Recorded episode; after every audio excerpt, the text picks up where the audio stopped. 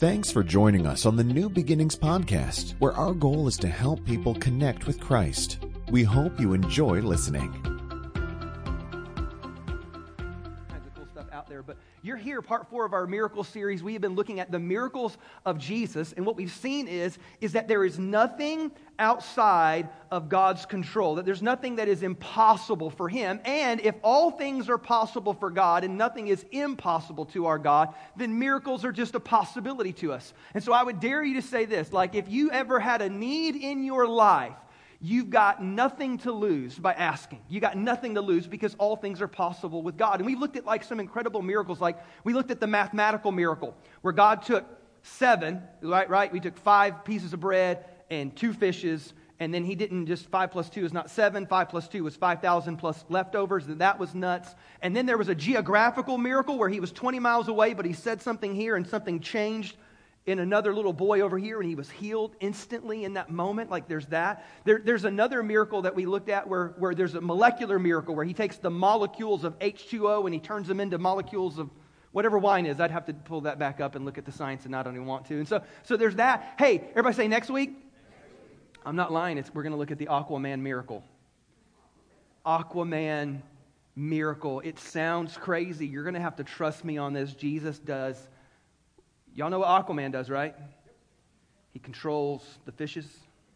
I'm just telling you, Aquaman miracle next week is going to be awesome. But today, we will look at a visual miracle. All throughout the scriptures, Jesus does. And there's 34 distinct miracles throughout the Gospels. I had to like pick and choose here. I couldn't cover them all, or we'd be doing a 34-week series. But the point is that nothing is impossible with our God. And in some cases, he makes the lame walk. In other cases, he raises people that were dead back to life. Again, he does all kinds of crazy stuff. Today, he literally opens up blind eyes. We will call this the visual miracle. I don't know if how many of you wear glasses out there?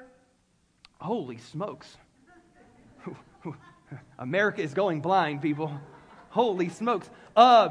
Jesus, we need this miracle now more than ever. Anyway, wow, I had no idea that this many people wear glasses. I don't know if you've been observing, but like I've been wearing my glasses lately. I used to not wear my glasses, and I'll tell you what really happened.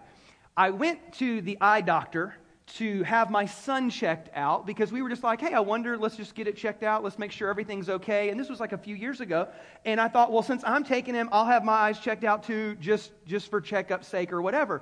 And we get in there and he goes first and he just passes everything. And everything that's green is green. Everything that's red. How many colorblind people in here? Yeah. No? Okay. Wow. Well, we're doing good in one area. Or you're colorblind and you don't even know it. Nobody told you that you have mismatched outfits on. So that's proof you have no one that really loves you in this life. Because if they loved you, they would tell you. Anyway, so he passes. Everything's good. Everything checks out. But then I get in there, and I'm thinking I'm just going to get, like, yeah, thumbs up. Everything looks great. And she starts, shoop, shoop, shoop, they put you in the thing, and then shoop, shoop, shoop, shoop, shoop, and they just keep throwing different stuff at you. And you're like, L, M, K. I don't, you just keep. And then, like, they show you certain things where, like, it's a picture, and if you can see what's behind the picture, you're, anyway. And they were like, oh, well, you have a astigmatism. And I'm like, okay, I know nearsighted and I know farsighted.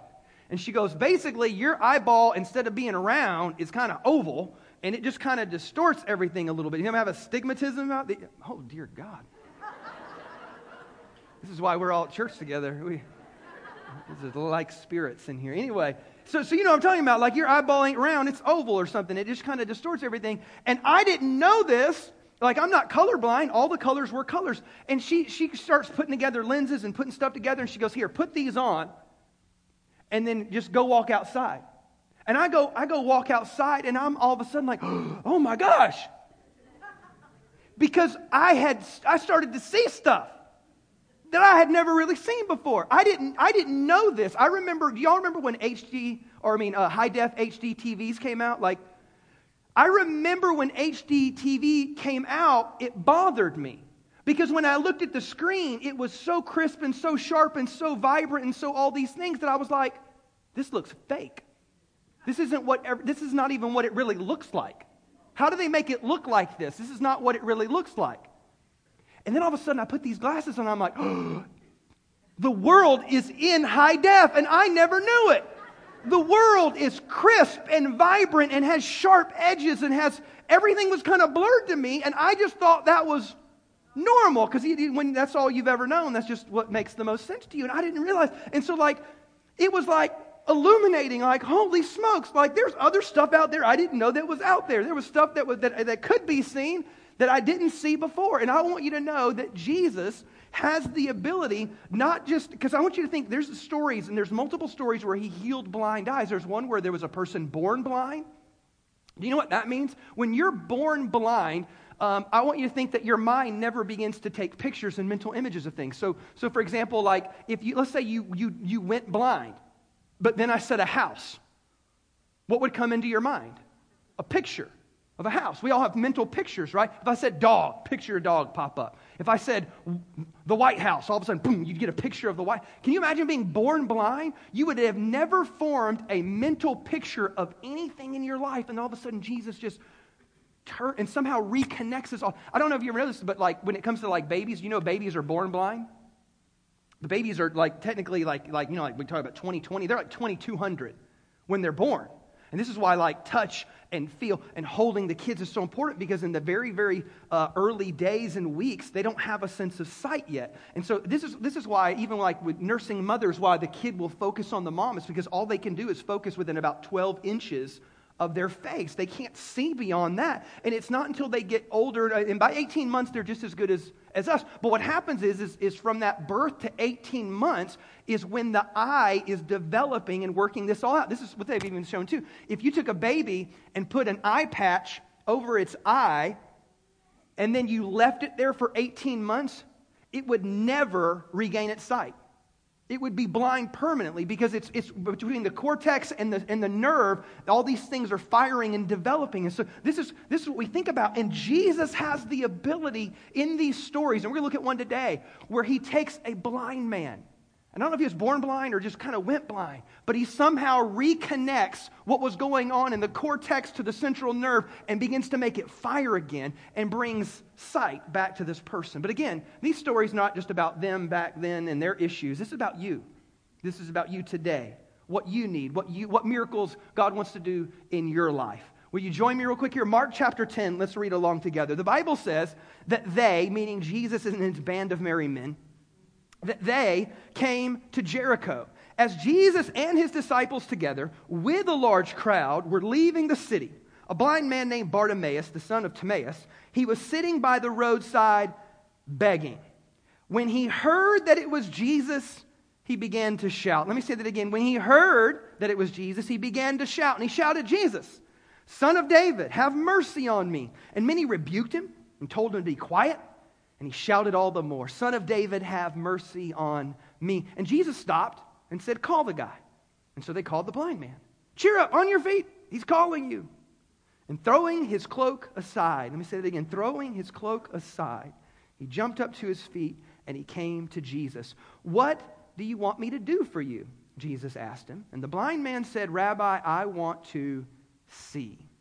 "Go," said Jesus, "your faith has healed you." And immediately he received his sight and followed Jesus along the road. What a fun story. It's just one of these stories that if you grew up going to church, you may have heard about, oh, blind Bartimaeus. There's probably in some kid's church, there's a song about blind Bartimaeus somewhere. And this is a guy that it's an interesting story. It's a fascinating story, but I want you to put yourselves in the moment. You got to remember this is first century Palestine, outside of Jerusalem. This is like dirty, dusty roads. This is incredible poverty. This is like hard living. There's no indoor plumbing. There is no Amazon.com. There is no Costco or Trader Joe's. This is literally hand-to-mouth living. Poverty would have been incredibly harsh, not just for just the regular person that couldn't find work. We're talking about a blind man who could not work. He clearly didn't have family, or family would have probably taken him in and taken care of him. He was an outsider. He was a loner. He was incredibly, it wasn't just that he was blind. The Bible says he was blind and he was poor. This guy was tore up from the floor up. This guy had gone to Sorrow's kitchen and licked the pot clean. And he was in this incredibly bad place in life. And what does he hear? The crowd is coming. And what's happening is this, is because of where this is at in Scripture, we know that Jesus is on his way to Jerusalem to celebrate Passover. And Jerusalem, or not Jerusalem, but Jericho was basically like a center point that everybody would have gathered to and then gone to the city the next day because of how long it took to travel from one place to the other. And so with Jesus, he's traveling and he's got these large crowds.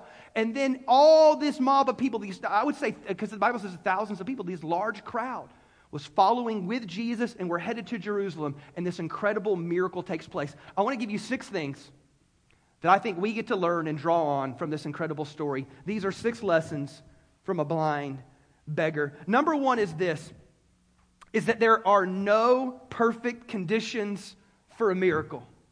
Like, I want you to know, like, there's never going to be a point in time where everything just comes together and be like, now is the perfect time. No, as a matter of fact, the very fact that you need a miracle is proof that there's no perfect conditions. Because if there were perfect conditions, you would never need a miracle to begin with. This guy wasn't a bad place. This guy had a very hard life. This guy would have probably been broke and discouraged and barely hanging on at times. He could have been frustrated in life. And I just want you to know, like, that's where you're going to find yourself at some point in life. You're going to find yourself at some point in life where you feel broke, you're struggling, you're discouraged, you might be depressed, you feel all alone, I don't have help, I don't have people to help. And this is where he was. There are no perfect conditions for there to be a miracle. Think about this. He was surrounded by what we would guess is thousands and thousands of people. Now, I don't know about you, but like Jesus is one man. Have you ever been to a football game on a Sunday, like at a football stadium, or been to a large college game, or been to you know what it's like to be surrounded by thousands and thousands of people, and then to try to find one person, to try to get to one person? There's nothing about this situation that sets him up. And as a matter of fact, what he should have been doing is not looking for Jesus. This would have been prime begging season, right? More people would have been in the city. This would have been like, hey, this is my chance right here. I need to work the streets and get as much money, because these are all godly people anyway. If they're headed to Jerusalem, they're headed there for the Passover. They probably got some extra offering money, and they're going to hook a brother up. There are no perfect conditions for a miracle. And you need to get your head wrapped around this idea that, there's no perfect anything. Like some of us do that. Well, I don't know the prayer to pray. Well, there's no perfect words. There's no perfect prayer. I mean, you can do the Lord's Prayer, but it was just a model anyway. It wasn't meant to be the prayer. It was the model prayer. So there's no perfect words. There's no perfect circumstance. There's no perfect timing. There's not going to be like a perfect Sunday morning where Pastor Todd preaches the perfect sermon. I've never preached that sermon before. Joanna's not going to sing. You know what? When that song hits and Joanna hits that high, that's going to be the perfect. There's no perfect song. There's no perfect sermon. There's no perfect day. There's no perfect prayer. Hey, there's no perfect people. Can I get an amen out there? Yeah, there's no perfect. You shouldn't be like, well, you know what? I know I need God to move in my life. But I need to get some stuff together first. I need to get my life right before I go asking God for a miracle. That's the dumbest thing in the world. That's like waiting to get better before you go see your doctor. You're like, hold on. Let me get some things fixed before I come see you. That doesn't make any sense. No, you need to be desperate. Just know that there's no perfect anything and just go for it. And so that's the first thing that I want you to get you to see. Number 2 is this, is I want you to concentrate on what you have, not what you don't have. This is where most of us get tripped up in life. In life, we get our eyes so focused on what we don't have that we totally miss what God has given us. And because of that, we might miss a miracle moment in our life.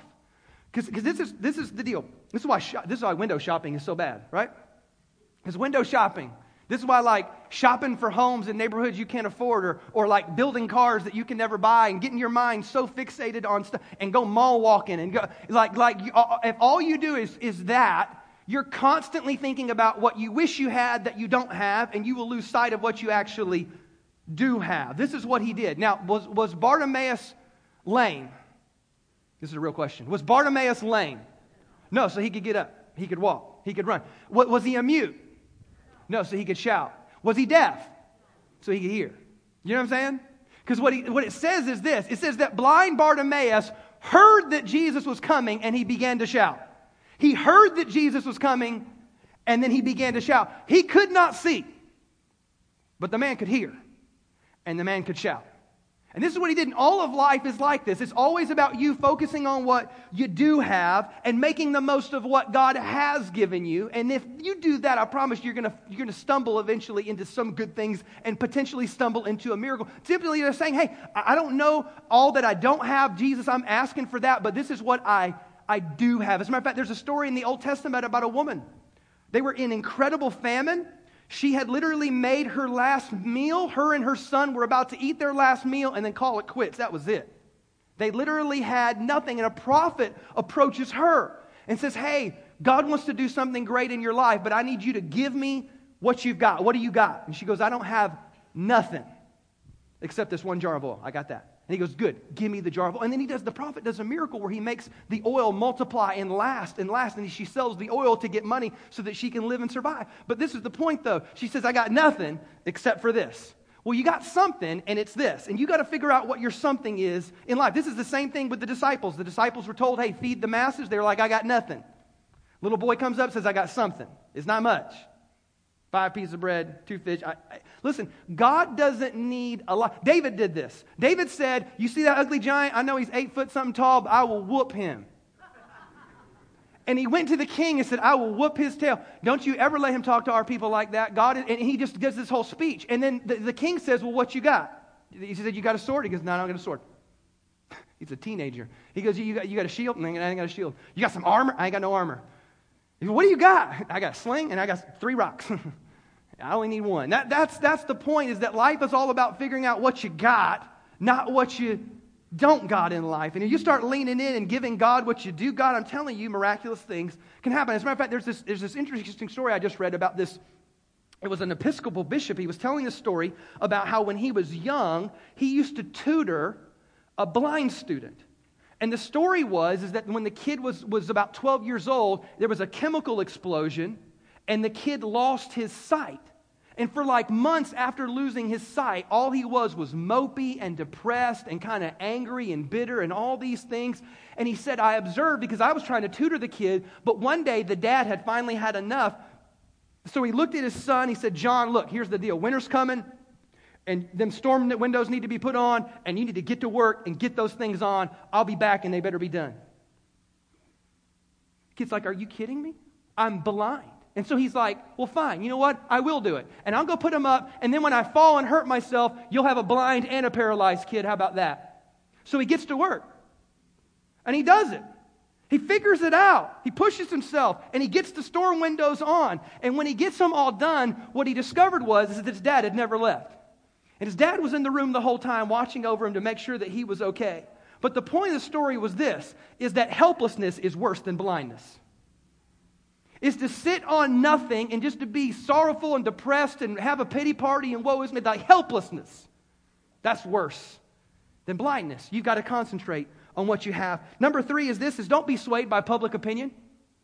Think about this. He is sitting there yelling out to Jesus. Now, normally, when we're hurting and suffering and you're like, I'm calling on Jesus. Hopefully, you got some good people around you. Be like, amen, I'm going to pray with you. I'm going to believe with you. He did not have those people.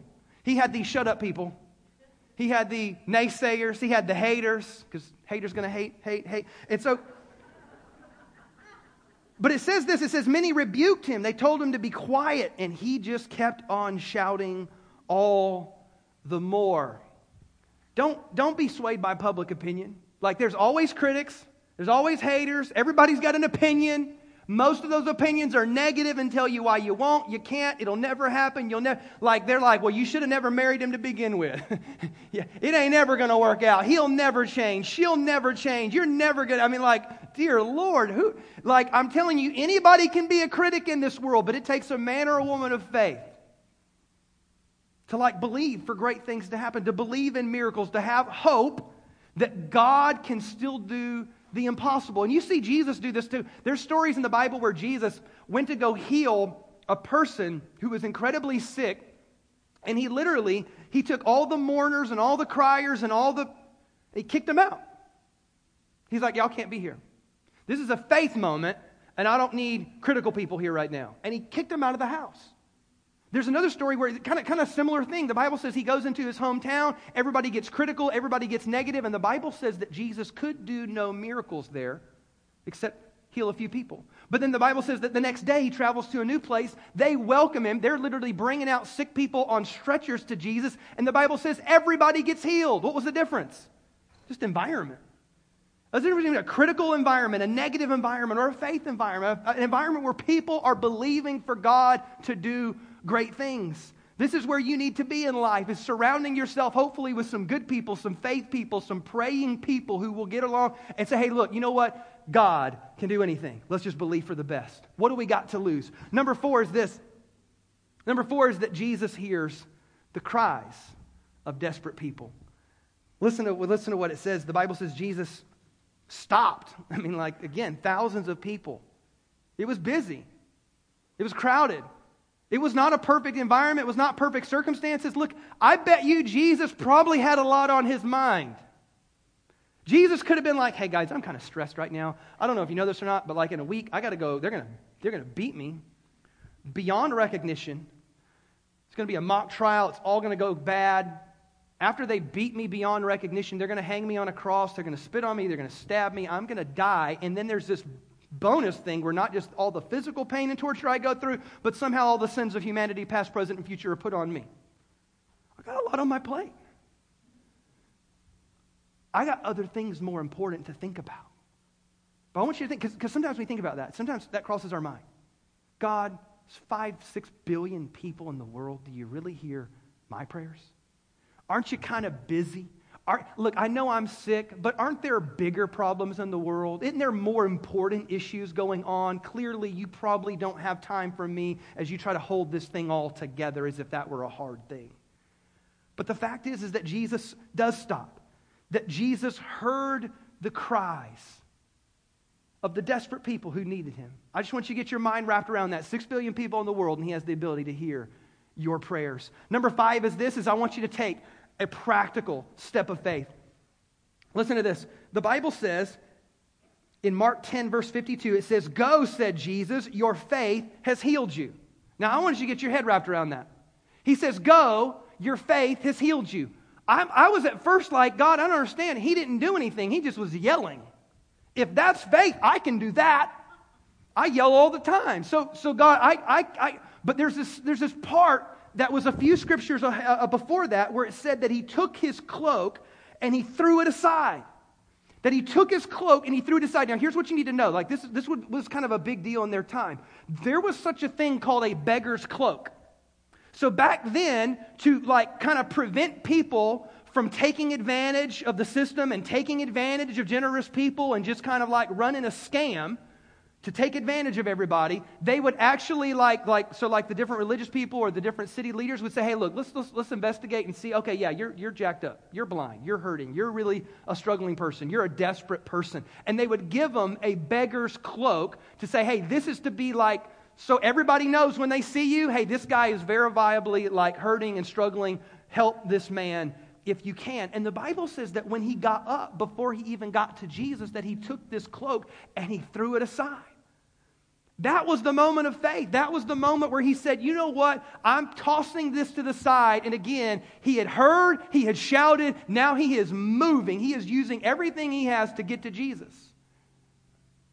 He throws away his cloak. Here's a question that some of us, this is where you are a part of the story. What is it that you need to cast aside so that you can get to Jesus? Is there something in your life that you need to throw out, that you need to throw aside for you to actually get to Jesus? Because some of us is our pride. Some of us are stubborn. Some of us think, well, I know what I'm doing. I'm going to do it my way. And because I'm going to do it my way, I can't do it his way. And I won't submit. I won't surrender. And so you know what? Your pride keeps you blind and begging. You won't throw it away. There's other things in our life. What is it in your life? Maybe it's a relationship. Maybe it's a person. You're like, hey, look, I have just gone ahead and just outright chosen that person over Jesus. I've elevated that person in my life. I've allowed that person to influence and to control and to dictate, and I'm allowing that. I'm telling you, there's just certain sins, there's certain people, there's certain things in your own heart that need to be cast aside so that you can actually get to Jesus. Lastly, number six is this, and we'll close up. The Bible says, "Go, your faith has healed you." And then it says, immediately he received his sight and followed Jesus along the road. I want you to know this, like the sixth and final point is this, is I want you to follow Jesus when times are good. Isn't it easy? Like when times are desperate, we pray. When we're hurt up enough, man, we'll go to church.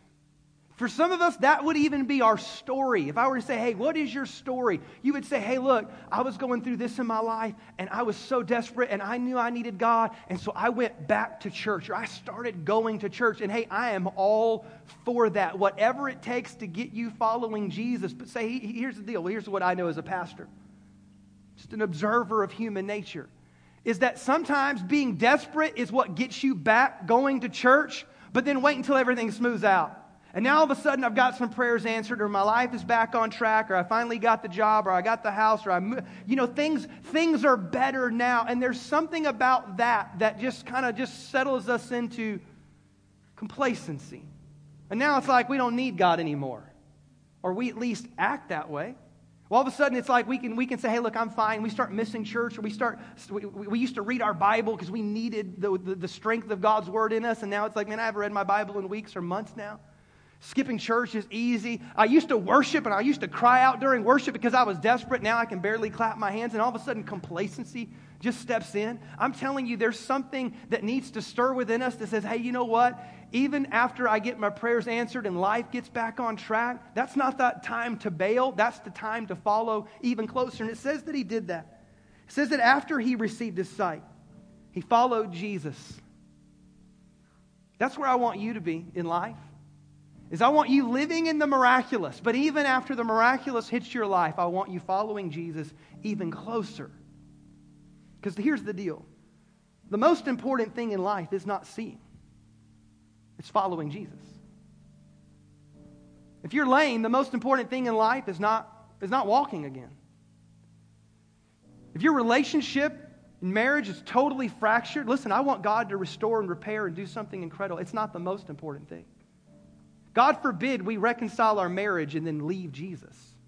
God forbid God heal and do something miraculous. Sometimes, again, it's in our finances. We're so desperate. God, we need a breakthrough, and we're in this. And God, if I could get this raise or this job or this, and then all of a sudden we get it. It would be a crime to be wealthy and prosperous and then stop following Jesus. But this is the story of the man, blind Bartimaeus. See, you and I are all going to, at some point in our life, desperately need a miracle. It's going to wrench our heart. Something's going to happen. It could be with a kid. It could be with a loved one. It could be, I don't know. At some point in our life, we're going to desperately need a miracle. It is my prayer today that you do what blind Bartimaeus does, is that you go ahead and dismiss the naysayers. You throw aside the cloak. You start shouting. You start running. You do whatever it takes to get close to Jesus, because that is your best and only shot at a miracle. And when it happens, stay close to Jesus. Let's pray this morning. Father, I pray for these great people. God, I pray that in our hearts we would always, always, always be open to you. That, God, we would hear about you, that we would shout for you, that we would walk towards you, that, God, we would cast aside maybe the sins in our heart, God, that we would cast aside anything that would prevent us from being and getting to you, Lord. Father, I pray for the needs that are here today, God. There are people in here today who need a miracle, who need you to do something divine, something incredible, something that seems to defy the odds and somehow bend or break the rules. We need you today, God. We are desperate for you. God, help us to pursue you with all of our heart, with all of our soul, and all of our strength, Lord. That is my prayer today in Jesus' name. And we all said, amen. Amen. Give the Lord a big hand clap today.